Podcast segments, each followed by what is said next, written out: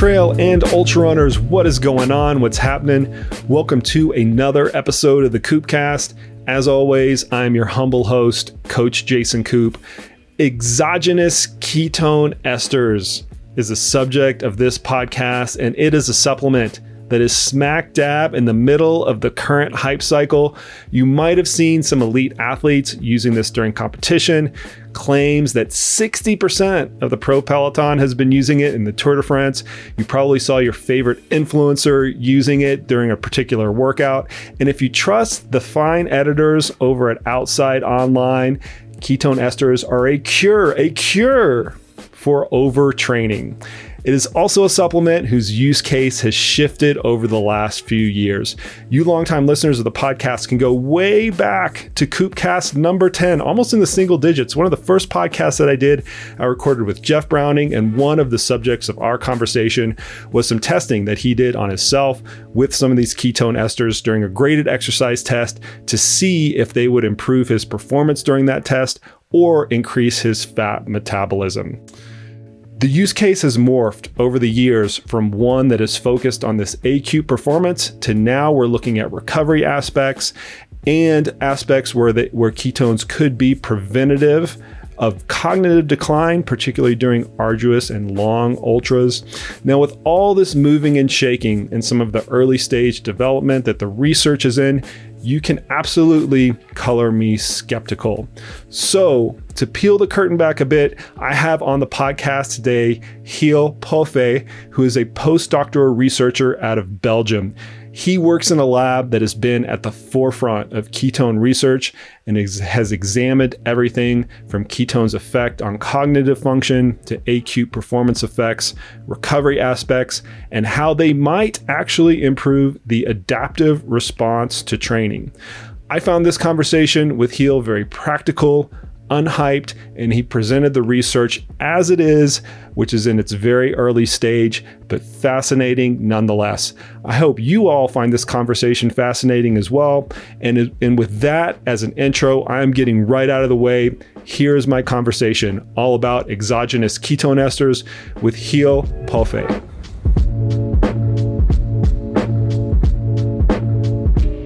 How are you?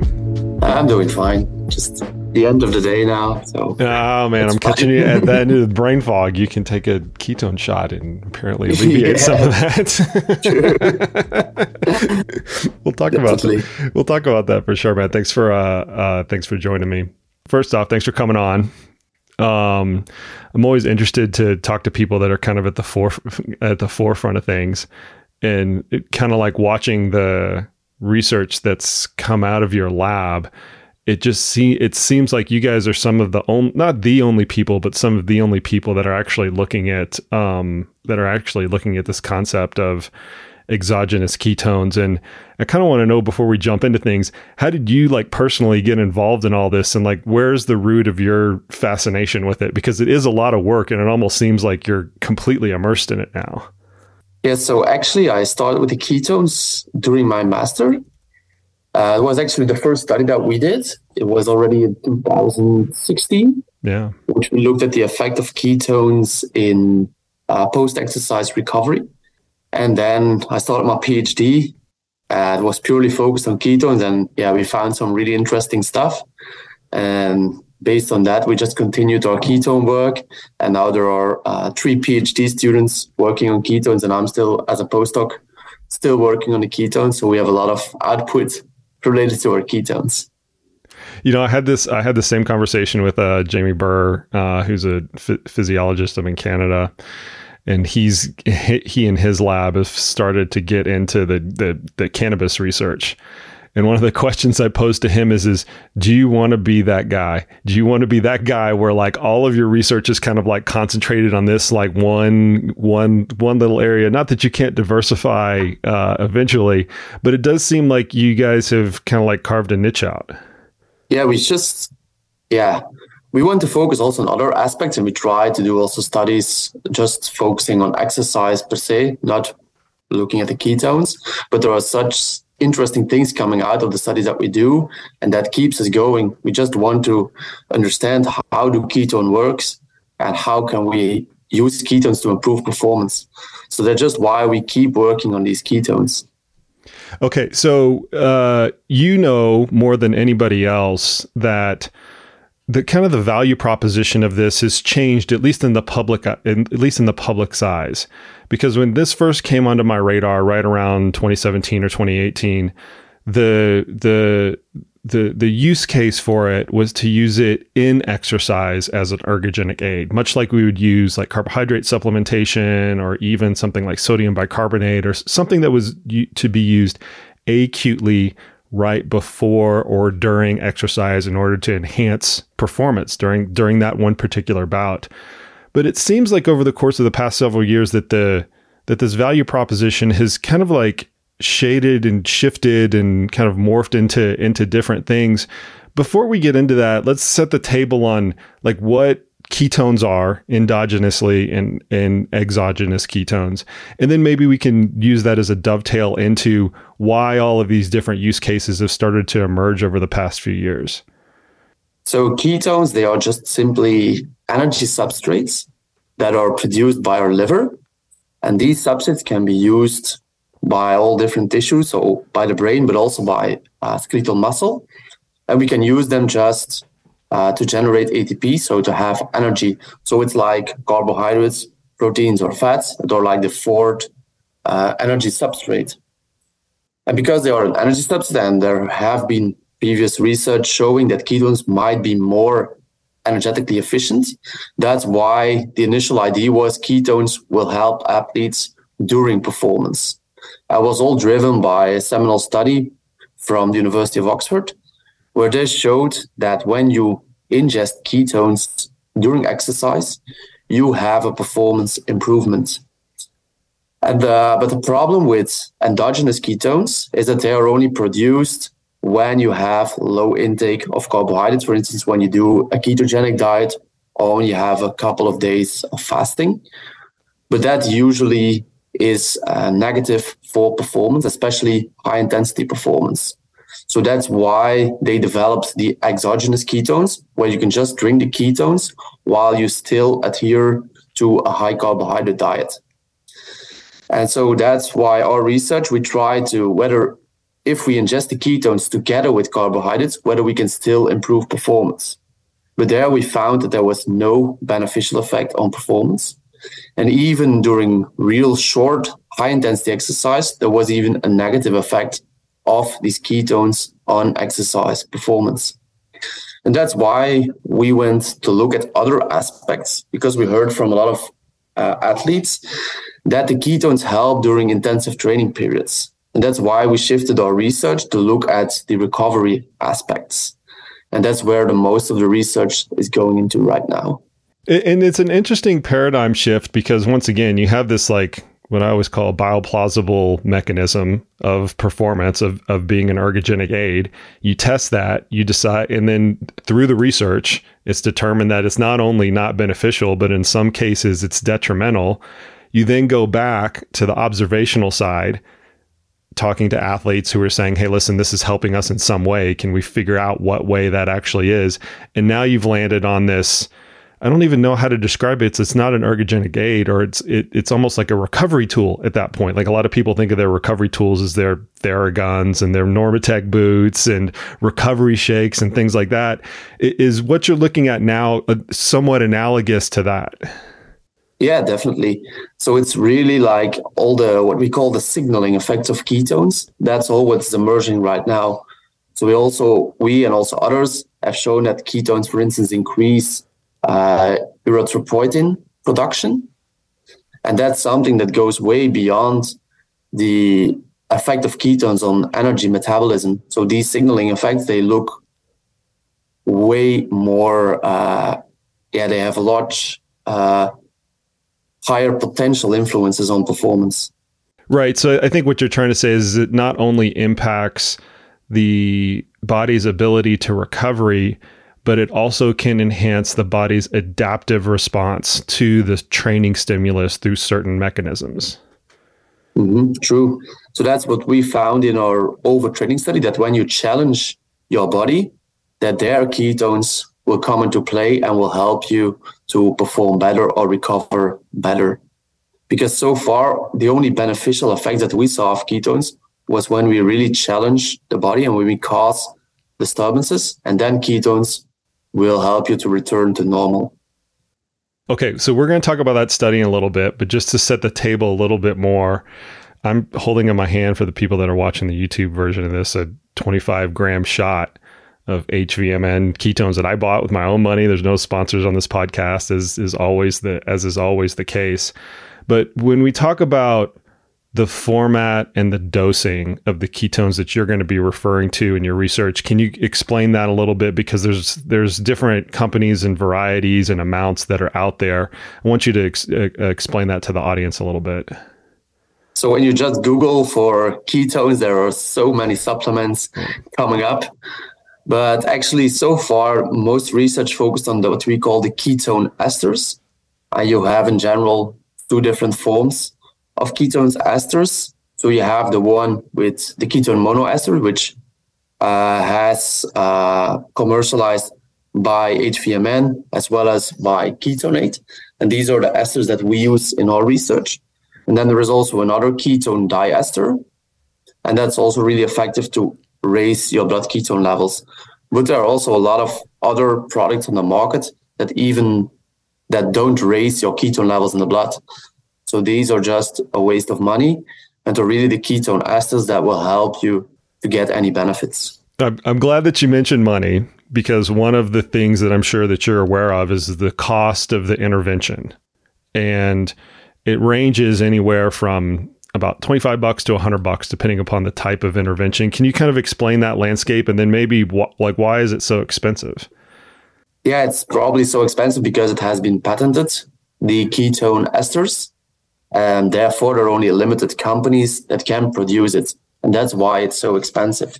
While all the other products that are on the market that, that don't raise your ketone bodies yeah their price is much lower but they're not effective. So that's why. It's another it's another glaring issue with the supplement industry just the fact that there is very little regulation and people can come in with supplements that have a little bit of you know whatever the supplement might actually contain but it's not in a biologically significant dose or they're just outright lying of what's what's actually in there so needless to say this is a you get what you pay for type of uh, yeah. uh, type of supplement like you have to be willing to pony up a certain amount, and we'll we'll go through how much those interventions are when we start to talk about the the research that uh, you did and how we might actually translate it into the field.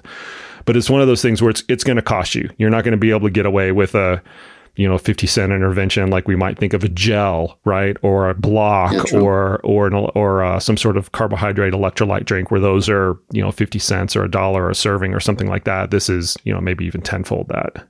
Mm-hmm, true. So therefore, it's also really important that you use it right and just don't spill any ketones. Correct. I remember there was this uh, study going around the pro peloton that they had a whole water bottle full of uh, ketones that they were passing around one team, and somebody dropped it, and it was like, well, that's like an eight thousand dollar mistake at that point. anyway, that's neither here nor there. Okay, let's talk about the first paper that you already mentioned, which is an over, which is an overtraining study. And um, I was looking at this this morning, and the thing that that kind of came away for me because I'm a coach is you really did a good job frying these athletes like just the setup itself i can tell I, knowing the setup and knowing who you're actually bringing into the intervention you did pre- you probably did a pretty good job overtraining them like i don't know what they how are they how, how they were communicating to you after this three week intervention but i can mm-hmm. imagine you had a lot of unhappy and disgruntled uh, uh, athletes coming into your lab every day to work out. So, why don't you set the table on what exactly you were examining and what the research protocol was for this particular study? So, yeah, definitely the participants were really mad at me, especially in the final week. So, the idea of the study was that we want to overreach the athletes or were just uh, healthy, fit individuals so we had them perform exercise that goes beyond what they could tolerate.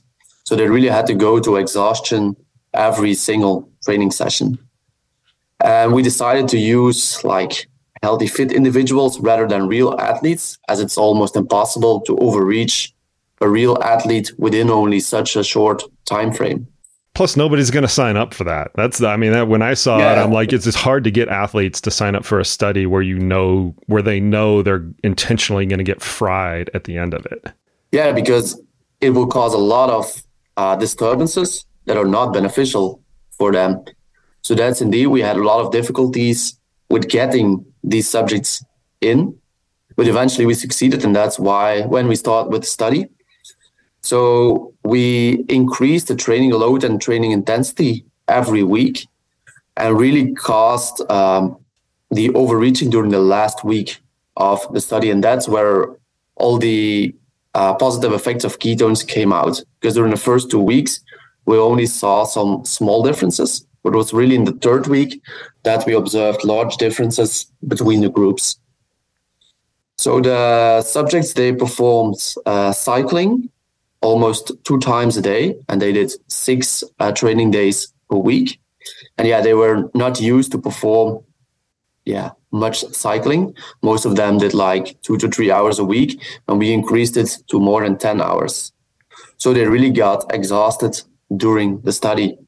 And then after each training session, we gave them ketones or a placebo, and also before sleep, because a lot of elite athletes that use the ketones they mentioned to us that ketones help them sleep better during intensive training periods.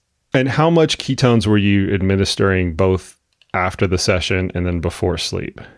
So, both after each session as well as before sleep, we gave them 25 grams of the ketone ester which is the recommended dosing depending or it's about the recommended dosing depending upon what what uh, uh, what company you're going with. I want the so i'm gonna i'm gonna take some liberty here and i want the listeners to appreciate the intervention a little bit more. Some of this is just once again my bias as a coach. But you mentioned that you increase their volume they were training two to three hours a week and you're getting up to 10 hours you increased their intensity from no intensity to some intensity. But it wasn't just that. You had them doing intensity on pretty much every single day. So one day mm-hmm. was a rest day. Then you had them uh, on the next day, you had them do a sprint interval day uh, in the morning. And then in the evening, they did an endurance session. And the next day, you had them do some sort of like supra threshold intervals, like was it five minute intervals or something like that? Right. And then on the day after that, it was another sprint day. And the day after that, it was another supra threshold day and then the day after that you did a performance test. So it's mm-hmm. a hard workout every single day for healthy but not competitive or elite individuals.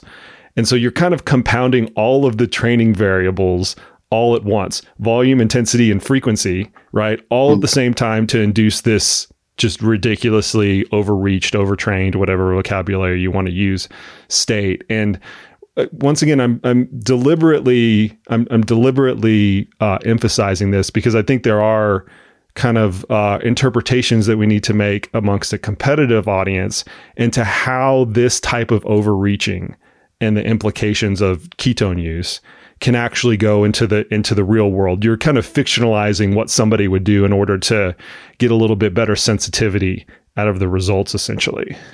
So do you want to do you want to expand on the on the intervention a little bit more uh, a little bit more than that?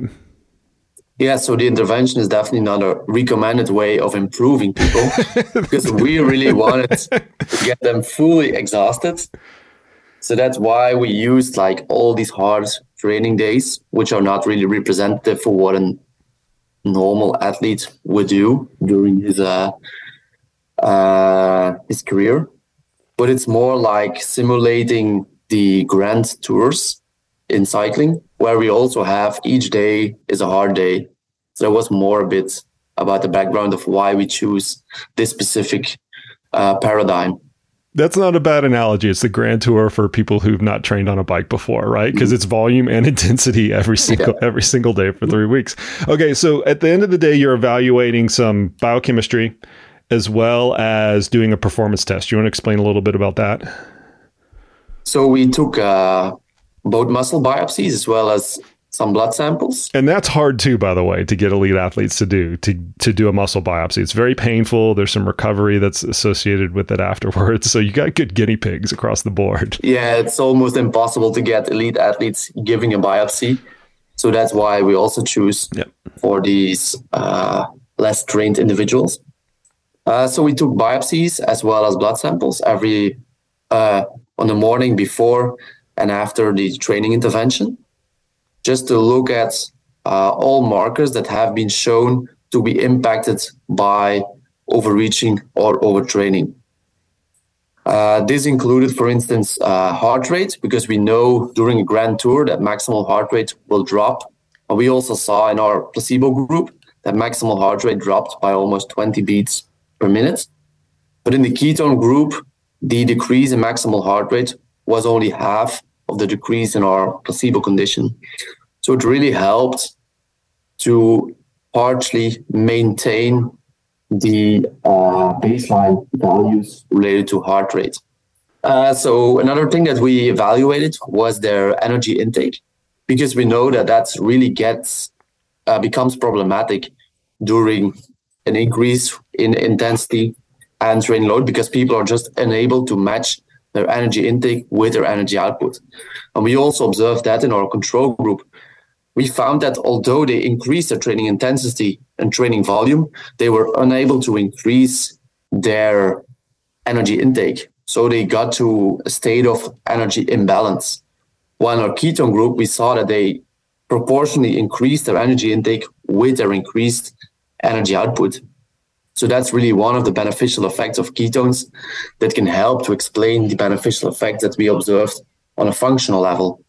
Because on a functional level, we observed that especially during the last week, the ketone group was able to tolerate a 15% higher training load compared to our placebo group. Okay, so there are a number of different, uh, really interesting aspects that you just mentioned.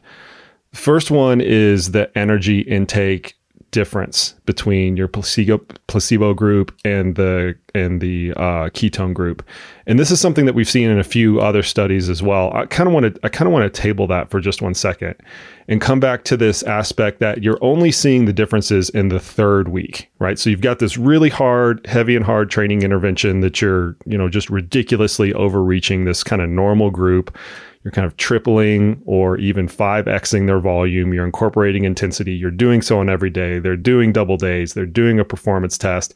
There's very there's very very little rest. It's as you mentioned, it's completely unrealistic to do this with an athlete if you're doing a training block or even a, even in the tour, right? The difference in in in output would not be that dramatic between their day-to-day training and this type of intervention.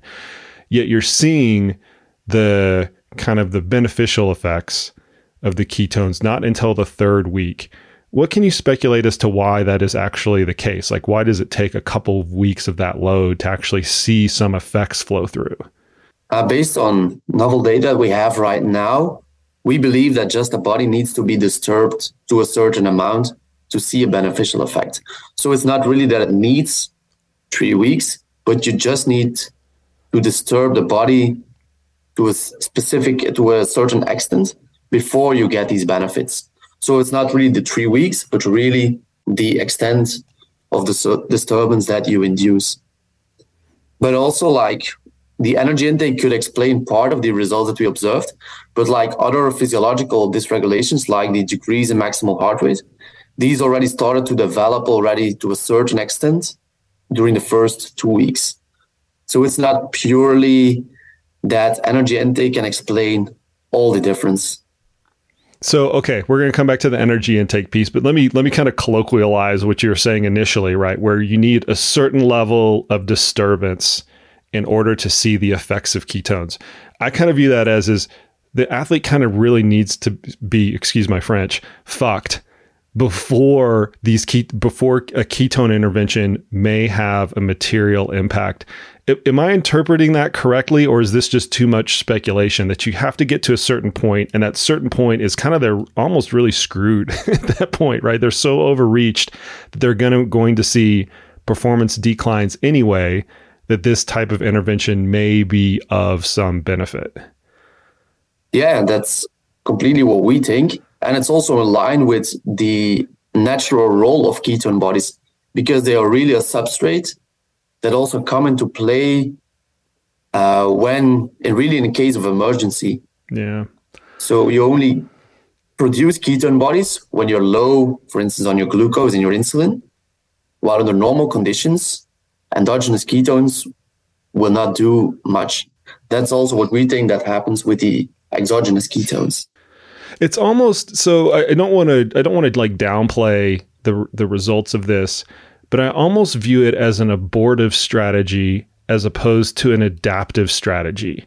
And, and what I mean by that is, is let's say if we have an athlete in, in kind of the real world and they go through a period of training intensification, irrespective of how that training intensification happens. They can go to a training camp, they can do a stage race, they can do kind of any number of different things that maybe you're not on the level, at least proportionally, of what, of what you did.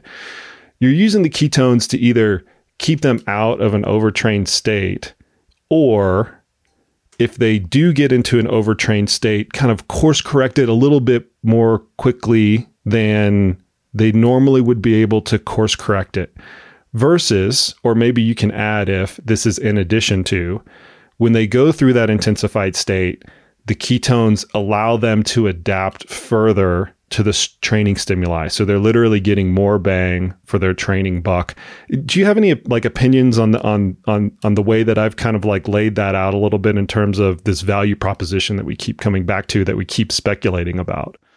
Yeah, we really believe that ketones will also help athletes to adapt better to a certain amount of training because what we also saw in that paper was that the increase in muscle angiogenesis so increase in uh, capillaries in the muscle was increased by the ketones, and that's really a normal response yeah. to training yeah. and a primary response. Yeah. And we saw that ketones really stimulate this response. So we really think that ketones will help athletes to adapt better to training. Uh, we have we are now performing another study in which the training load is way more representative of what a real athlete will do. And there we still see these beneficial effects of ketones. So the there needs to be a certain amount of disturbance, which is also in normal athletes when you perform a really intensive training bout. But it doesn't need to be that you do this every single day. Even if you do it just two or three times a week, you will still have potential benefits of ketones. Okay, I, I appreciate that uh, that that explanation because there are going to be a lot of people out there, including myself, who kind of look at this through the lens of, well, are we simply avoiding an overtraining state? Are we trying to get out of an overtraining state more quickly, or can we use this in a normal circumstance as your you know your the current data that you're collecting uh, is trying to tease out? Can we look at this in a normal circumstance as an ergogenic aid for the adaptive processes, which would be quite interesting to be honest with you. And we've that's been the holy grail of all of the recovery modalities for you know decades now. Is not only do we have to get athletes back into the uh, back into the training arena as quickly and as uh, effectively as possible so their performance capacity is higher so that they hopefully can produce more adaptations but how can we squeeze more adaptations out of the workouts that we've already done using some sort of nutrition or recovery type of uh, type of intervention, and this would fall into that certainly fall into that latter latter category potentially. Um, okay, so let's move on to the calories piece because all of the nutritionists listening to this podcast are saying, well, the differences that you're noticing are just due to the fact that the ketone group was able to consume more calories and, as you mentioned, meet that energy, uh, meet that increase in energy output more effectively. I want you to kind of describe that because I, have heard you describe a little bit of a different theory that it might not be just the energy match that the ketone group would uh, uh, happen to uh, happen to achieve. So first off, just recap the difference in those in the uh, in the in the energy consumption between those two groups, and then we can kind of go through why that might actually be the case and what the ramifications of it are. So, just a brief recap. So, we observed that in the placebo group, the energy intake remained stable, although the energy output increased. While the ketones, there was the increase in energy intake. And what was really striking was that the increase was purely due to an increase in carbohydrates. So we didn't tell them anything about ingest carbohydrates will help you to improve your performance, but just naturally they increased their carbohydrate intake it's a free living study, right? You kind of let them do whatever they wanted to do, and it just turned out, it just happened to be that the ketone group naturally increased their carbohydrate intake? Yeah, because the only thing that we standardized was that we gave them a protein carbohydrate recovery drink after each training session. And before the experimental sessions, we also gave them a standardized breakfast and dinner. But besides that, they were free to ingest whatever they want. And we just uh, tracked their dietary intake by, uh, yeah, they just had to note down uh, at what time did they eat what and how much. And so it was really surprising to us that these ketones increased their carbohydrates. And we know from previous research that when you match your energy intake with your energy output, you will improve your performance compared to when you are in an energy imbalance. So definitely these changes in energy intake and primarily carbohydrate intake can definitely explain the improved performance with our ketone group. But as I mentioned earlier, we already saw that some physiological dysregulations were counteracted by these ketones earlier. So before these differences in energy intake or carbohydrate intake emerged. So that's why we believe that not all our differences are due to these differences in energy intake. And that's also supported by a more recent study, which is still unpublished, where we found find that ingesting ketones during a normal training period, when there are no disturbances in energy intake, we still find beneficial effects of ketones. And a little bit of this goes back to the Tour de France analogy, right? I mean, a lot of the tour riders were taking this and they just noticed that they had better appetites during the day and also during their evening meals. And that's also really interesting because previous research has shown that when you acutely ingest ketones, you have a suppressive effect on appetite. Yeah. You will eat less. While during these overload training period, you see the other way around. So that's really fascinating about the ketones. Here's here's my theory on this. I'm sure you've heard this before. They just don't taste very good. so you take you take something and it tastes like gasoline. You don't want to take anything else right then and there. But then after your body is kind of like eliminated that taste from your mouth, then it, the bio, the biology can kind of kick in whatever else is going on. yeah, true fair criticism. Come on, fair criticism. It it's not that appealing to. It's not that like palate appealing. I guess is what I'm saying. Yeah, there is still. Uh, I agree that the taste is awful. So it's definitely possible that that causes the appetite suppressive effect. But yeah. it's also we detected in the hormones as well that they are changing really the appetite hormones, ketones. Okay, so let, us try to encapsulate the this study as well as the study that you're referencing that hasn't been published yet, but it seems like you guys are either at the tail end or you're just or you're kind of like wrapping up the analysis and, and kind of writing it. You mm. can you can kind of merge the findings together and, and synthesize them. If we're translating this to a normal training situation, with a regular athlete or a competitive athlete that's either doing an intensified training block or just merely increasing their their their their volume if they decide to undertake a ketone intervention and do it in the way that you described in the study where they're taking it after a workout and then at bed is there any sort of reasonable benefit that they're going to see from that and can we try to encapsulate that in how much can they improve? Are they going to feel better during the recovery process? I mean, what does this mean in the real world? So, how I would advise to use the ketones during training is just to use them during intensive training periods and take 25 grams immediately after exercise and before sleep. But it will really depend on each individual what they will notice about the benefits. A lot of athletes, they mention that they notice improved sleep which is like the most common thing that we hear from athletes that they experience after the ketones. But others also found the ex, uh, aspects related to muscle recovery and cognitive benefits. And that's also what we found in the ultra running study. And we're going to talk about that in a second, but that's going to be if you do it over, let's just say a week, a two to three hundred dollar intervention, right? Yeah, which true. is which is not unreasonable for a runner. I mean, we're buying three hundred dollars shoes now, so you know, I kind of like look at these things and go, well, that's par for the course from a price point perspective. But also for the sleep aspects, we have now a study that is uh, in revision where we found that taking ketone just one single day after a high intensity exercise training in the evening will improve uh, your sleep. So, also acutely, we can still get benefits from ketones. And what's the mechanism behind that? Because once again, we've heard that from athletes. It just helps me sleep better. We've heard it, you know, reports in the field and, our, you know, kind of with the own, with our own athletes that we work with.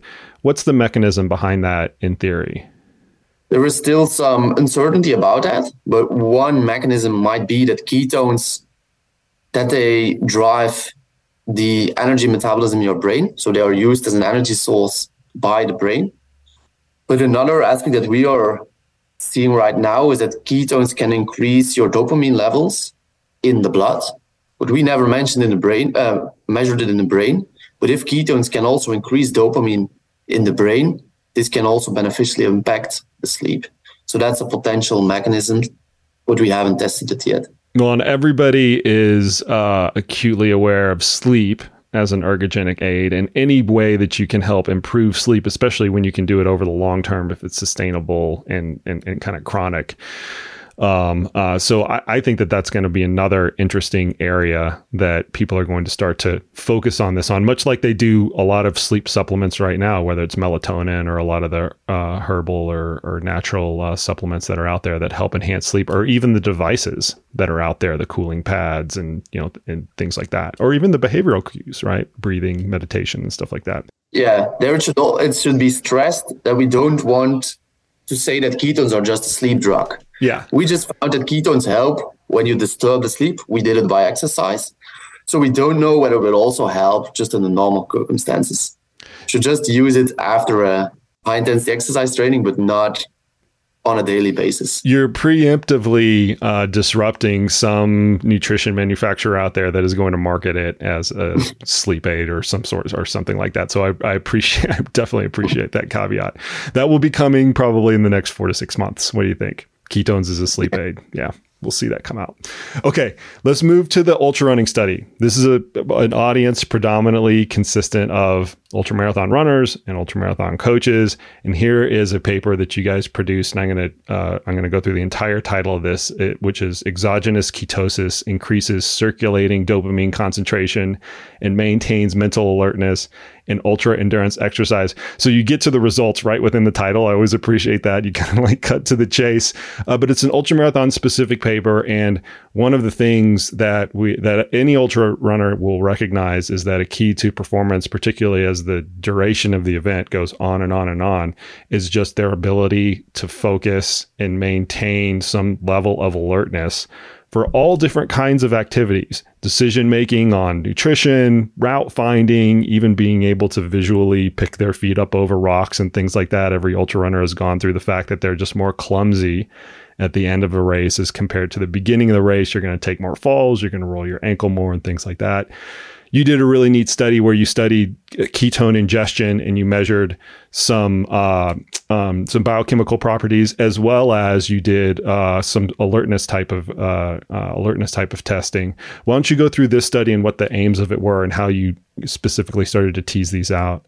So this was uh, our first actually field study, which we really wanted to mimic an ultra run. So we just went to a partner and we said, hey, can we join your ultra run event and couple uh, do a scientific study within this event? And so we asked participants to complete a 100 kilometer ultra run, which was uh, performed uh, off road. And then half of the subjects received ketone ester during the race as well as after the race, while the other half received the placebo because we wanted to look at two different aspects. The first one was can ketones improve performance as well as counteract the negative impact of the ultra run on your cognitive behavior? And the second aspect is that we wanted to look at the recovery after the ultra run because we know that with the ultra run, we will cause a lot of muscle damage to see whether ketones can improve the rehabilitation afterwards. But due to the field study nature, we were not really able to identify whether ketones will improve performance because we took some biopsies before the race. And this caused some people to drop out. And because of that, our sample size decreased a bit. making it unable to really draw a conclusion on whether performance could improve with ketones.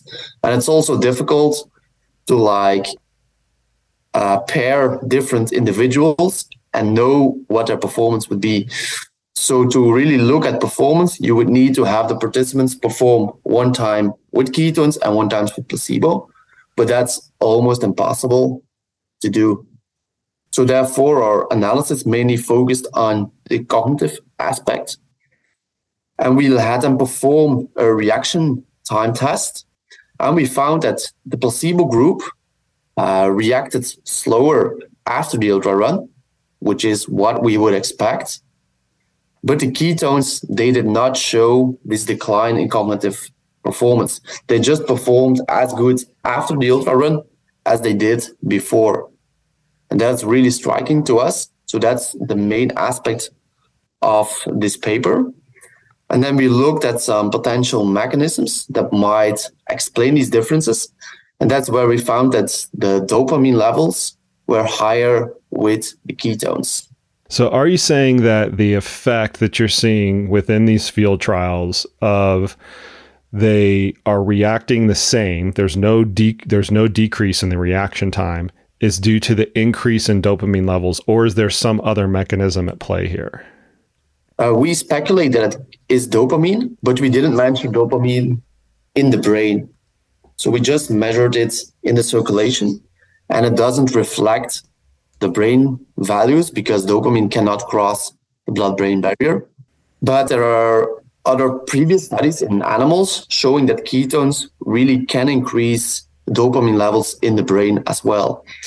And we know from earlier research that dopamine is the crucial factor that explains the decrease in cognitive behavior during endurance exercise. So that's why we believe dopamine is likely a mechanism. But of course, we cannot exclude that there are other mechanisms at play, such as the fact that ketones are used by the brain as an energy source during exercise. So let me ask you this Is the lack of decline in the ketone group with any of the mental alertness tests, is the amount of that lack of decline material for performance? Because that's what we're concerned about uh, concerned about at the end of the day and I completely understand that it's very hard to determine any sort of inter- intervention when you're looking at performance in the field, A compared to B, because you either, either either have to have a huge sample size or you have to look at matched pairs, which is problematic, or you have to look at the same person doing the same thing over and over and over again, which is really difficult to design as well. But I want the I want to kind of get your opinion, and also for the listeners, uh, uh, kind of for the listeners' edification as well. Is is this going to actually be, or can it actually be material for performance, or is it just something that's like, yeah, well, they're better on this, but it doesn't really matter? We believe that it will really help people who perform better in the longer term, especially in ultra endurance, where the cognitive aspect is so important. Because this was just a single day race, which they 100 kilometer, but there are much more extreme ultra run races, and there it will, yeah, have really a significant impact on your performance. Well, I can tell you, having done a lot of those, doing done the Tor des Géants, which is a 330 kilometer race in Italy that you you're nodding, you're probably familiar with, as well as Cocodona. I was out there last weekend, which is a 250 mile race in Arizona here in the states. Cognitive performance definitely declines. The, the, longer the race actually gets and the more sleep deprivation and things like that that you're going through. And it actually is a big performance consideration because uh, not only is there uh, is there an effect on your the way that you're perceiving your exertion which is a big part of performance as well. There are also just real-time decisions and reactions that you're uh, that you're making out in the field whether it's negotiating difficult terrain or trying to stay on pace or trying to stay on your effort level or even you know your nutrition plan and things like that. Uh, so, so much so that as a coach we're uh, we're trying to counsel and to we're trying to come up with training interventions to help athletes overcome this specific cognitive decline. And we don't have very good ones to be frank with you. We're just kind of like guessing at does sleep deprivation training actually work? Does this type of training work or does this other type of training work? So we'd be keenly interested in something that has an actual cognitive benefit that is simple to take that can be proven to be uh, that can be proven to be effective because it will it, it, if if if in fact it does actually affect cognitive performance I would say it's highly likely to to affect the actual performance as well particularly when the duration gets longer and longer. Yeah and also when it gets more challenging because in our case it was not the run itself was not as challenging because they had to do five loops of 20 kilometers uh, the direction was clearly indicated, so they didn't have to figure out where do I have to go. So I think really in more challenging environments, the ketones will help uh, endurance athletes, ultra endurance athletes. I mean, it's almost parallel to the overtraining study, right? You have to get to a certain level before, or at least theoretically, you have to get to a certain level of distress or cognitive or cognitive decline, right? Before the effect is really uh, marked enough to make to make a difference. I don't think that that's a reasonable. I, I don't think that that's an unreasonable way to look at the intervention. Yeah, that's true. Because also earlier studies show that ketones don't improve your cognition in normal circumstances. It's just when you challenge your cognitive function, then we will see an improvement. So there was one earlier study showing that after a high intensity exercise, their ketones counteract the decline in cognitive function. And also in older adults, we also found that there were improvements with ketones. But it's more like ketones can indeed inhibit the decline in cognitive function rather than improving cognition per se. I mean, it's almost going back to the original ketosis research at that point, right?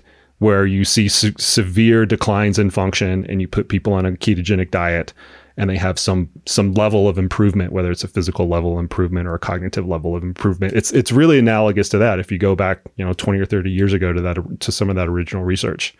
Mm-hmm. okay. Yeah, i agree on that. Okay so we we've gone through a few a few recent studies and you've mentioned some tangential research right that's kind of that that is emerging suffice it to say that this is still nascent, right? This is still like early stage. And I, I really want to get your opinion as somebody who has kind of been in the weeds, but then you've also seen more of the public perception of this uh, of these types of interventions change over time where are we in this whole state of understanding I, I mentioned from the onset of this podcast that the value proposition is kind of changed and my skeptical antennas go up whenever that's the case whenever we think it's something and there's like, no, no, no, it's not that. But we're going to try to, you know, tease out some sort of improvement or some sort of meaning from it in this case. And eh, maybe it's not that case, but maybe it's this case over here. I wonder if you can give the listeners a little bit more of a lay of the land because this is going to continue to evolve and it's going to continue to pop up in more of the lay literatures and the magazines and online articles and even in the influencer market space as well. Can you give the listeners a little bit of an appreciation for where you think we're at and maybe where that's going to go in the next several years? So it's true that indeed it changed a lot. So in beginning, it was purely take ketones, doing exercise, you will improve your performance. But then a lot of studies showed that it does not. And then not only we, but also others shifted really to these effects as a recovery aid. And that's where we found a lot of beneficial effects. So it's not only on sleep, it's also like on energy intake, on physiological dysregulations. And that's also where the research is now going to. And also, what is not really started yet is the clinical implications of this research because we know that ketogenic diets will help in certain uh, diseases, like in children with uh, epilepsy. Ketogenic diet has been used, but like the ketone esters, they have not already been used a lot in clinical conditions. And that's where I believe that the research will go into. Well, and usually, usually once you get it into the clinical populations, then there's a resurgence within the sport populations. That's typically the cycle, right? We tend to we tend to poach things that are used on very specific clinical, either healthy or unhealthy type of populations or disease state. It kind of doesn't matter, but things that are used in that setting and say, okay, well, if we know that this is the mechanism here in this specific group, how can we exploit that for a healthy, an elite, or a competitive group in order to enhance their that performance. That cycle has been repeated ad nauseum, particularly in nutrition. Mm-hmm. And besides the effects uh, that we observe, we're also looking at other conditions like in uh, hypoxic conditions, so at high altitude. There are also a lot of remarkable effects of ketones. And that's where a lot of research will go into during the next years, in my opinion. Here's the issue that you're going to run into, though. Once you start to spread all of those things out, it be, you have the panacea effect, right? It improves across all of these different things: hypoxia, hypoxia, uh, intensified training sessions, recovery. You kind of like name it, and then people get really skeptical because it can't be everything to everybody. And then eventually, the use cases get narrowed out. That's the that's the run of show with most of these things. But that's why we are also, yeah, like the acute study there was yeah like one first showing there was so much beneficial effects but then was unable to replicate this study and all other studies didn't found any beneficial effect but so far on the recovery aspects the things that have been shown have been shown more than once. Like for instance the cognitive effect that we see during ultra running has also been previously shown during high intensity exercise. So that's why we really think that this recovery aspect is is real. And we also found it like the effect during overload training, now during more normal training. So these effects are real, or at least our opinion so far. So will you come back on the podcast when that study comes out and it's more practical and then we can kind of drill it down? Is it with cyclists or with runners?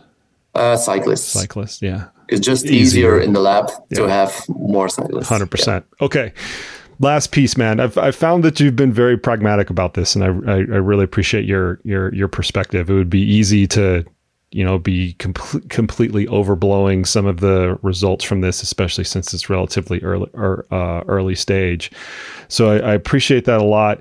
I want to give you the floor a little bit because because of the hype cycle that has been out there with these and you're very well aware of this. Those of you that are watching the YouTube videos is a strong nod from Chiel right now. He, he he's very much aware of some of this, and it ranges anything from ketones are a cure, and I'm emphasizing that word particularly. It's a cure for overtraining. Not it's going to help you not be overtrained. It's a cure. It's a cure for it. To 60% of the pro peloton was using it in the Tour de France. To there's it's an eight thousand dollar water bottle, like I kind of mentioned, like I mentioned earlier. You I, I want to ask you to take your science hat off because scientists tend to try to like stay in their lane and just put your everyday athlete hat on. What's real and what's not out there? And what's more material to the athletes that are just training for to finish the Western States 100 or to you know finish the next their next Gran Fondo or something like that? What does this mean from a from a practical perspective? And can you kind of like help everybody out there like cut through a little bit of the hype and a little bit of the clutter to some of the practical use cases? So, like you mentioned, ketones will definitely not cure overtraining. It will just help people to adapt better to exercise. But in this aspect, it's also crucial for an athlete to really consider is it worth to me and have already done all the other aspects that can help me to improve performance. So I really think that ketones should be like a last, a final addition to help an athlete. So first you need to just have your general sports nutrition and your training being appropriate. So just ingest your carbohydrates and then just use these ketones. And when you really want to use these ketones, they will not, yeah, they will just help you a little bit, but they will not change your performance completely. So the amount of performance increase will, yeah, not be dramatic but it will definitely help you during intensive training periods or during an ultra marathon. That's where the ketones can help you if you use them right. So don't use them during exercise, but just after exercise to recover better. That, that's a really practical look at it because I've always looked at any of these interventions from this to the protein shakes to putting on Normatec boots where I'm kind of like limiting in, in the recovery space is that if you really do it right, maybe you get an extra one or 3% out of things. It's not turning you from, you know, a national level competitor to a gold medalist without the rest of the training and years of experience and you know correct nutrition across the board not just these one things and that's if if there is a real effect for that particular individual and we can kind of go back to a different world right? The altitude interventions where we thought at one point that that was going to be the separator between the national level competitors and the gold medalist. And it turns out that it's probably not that big of a separator and it's only a small separator for a certain for like a certain group of individuals for a small kind of like cohort that can adapt. They, they're like more uh, hyper responders to that to that type of intervention. That may or may not be the case with that with with ketones, but my point with that is is that to your to to reemphasize your kind of final point is that it's going to help. It's probably a little bit, and you should have everything else in line that's going to matter a whole lot more. Yeah, definitely true. So yeah, the results that we see they look like impressive, but should always be put in a perspective of an uh, athlete. So also when elite athletes would use it, this would can help them a little bit, but would not change a lot. But obviously, in elite athletes, just the smallest difference is already really important. Can be the difference between a golden medal and a fourth place. So ketones can really help them, but not in all cases. Yeah, I mean it's it's the it, it's the most interesting paradigm with elite athletes. As you get further and further down the developmental curve, the difference in in your performance or the difference in the amount that you can improve might it might actually improve your performance dramatically because the competition gets narrow and narrow and narrower. But the interventions that you use are less sensitive to improvement. And irrespective of the intervention that you use whether it's a nutrition intervention or a training intervention or whatever when you're that good usually there's way more noise than there is signal. And not that you're guessing that your training's correct or your nutrition intervention is correct or whatever, but you might get 1% here or half a percent there. And there's far more noise than there is signal when you're talking about those types of, of, of, of, propositions. So if anything, like I said, with the elite, with the elite athletes, it's even harder to kind of like tease these things out if things are actually making a difference or not. And we kind of got to go back to, you know, we really don't know. We can make our best guesses, but we really don't know at the end of the day. Yeah, with athletes who just rely on their subjective perception and there is also the placebo effect that we don't know yeah. whether it really works. So it's almost impossible to prove whether it works or not with the elite athletes. 100%. Okay. I appreciate you coming on. Uh, this was a fascinating uh, podcast to me. It definitely cleared up a lot of, uh, cleared up a lot of questions that I had about you, you your research and how this uh, can, how this type of intervention can potentially be used. Where can people come to find a little bit more about your work and the lab that you're working in and really, you know, the work on ketones in general? So yeah, our work is yeah always published in the scientific literature, but I'm also on Twitter, just under my name, and there I also post all our novel research. So there you can just keep track of our publications around ketones that will come out in the next uh, couple of weeks and months. Mm, perfect. Well, I have to bring you back on when we can talk about a little bit more of a normal study. I'll leave links in the show notes to your Twitter profile as well as the published research that uh, you have done. Keep kicking it out. We will uh, have you back on the podcast at some point. And we got through this whole podcast without having to take a ketone shot. So maybe we'll have to rectify that next time. Thank you very much. All right, Chiel. Appreciate it. Thank you. Bye bye. All right, folks, there you have it. There you go. Much thanks to Chiel for coming on the podcast today and discussing some of this early stage research on exogenous ketone esters. As I mentioned from the onset of the podcast, color me skeptical on a little bit of this, but I am willing to look at this through the lens of what has actually been produced.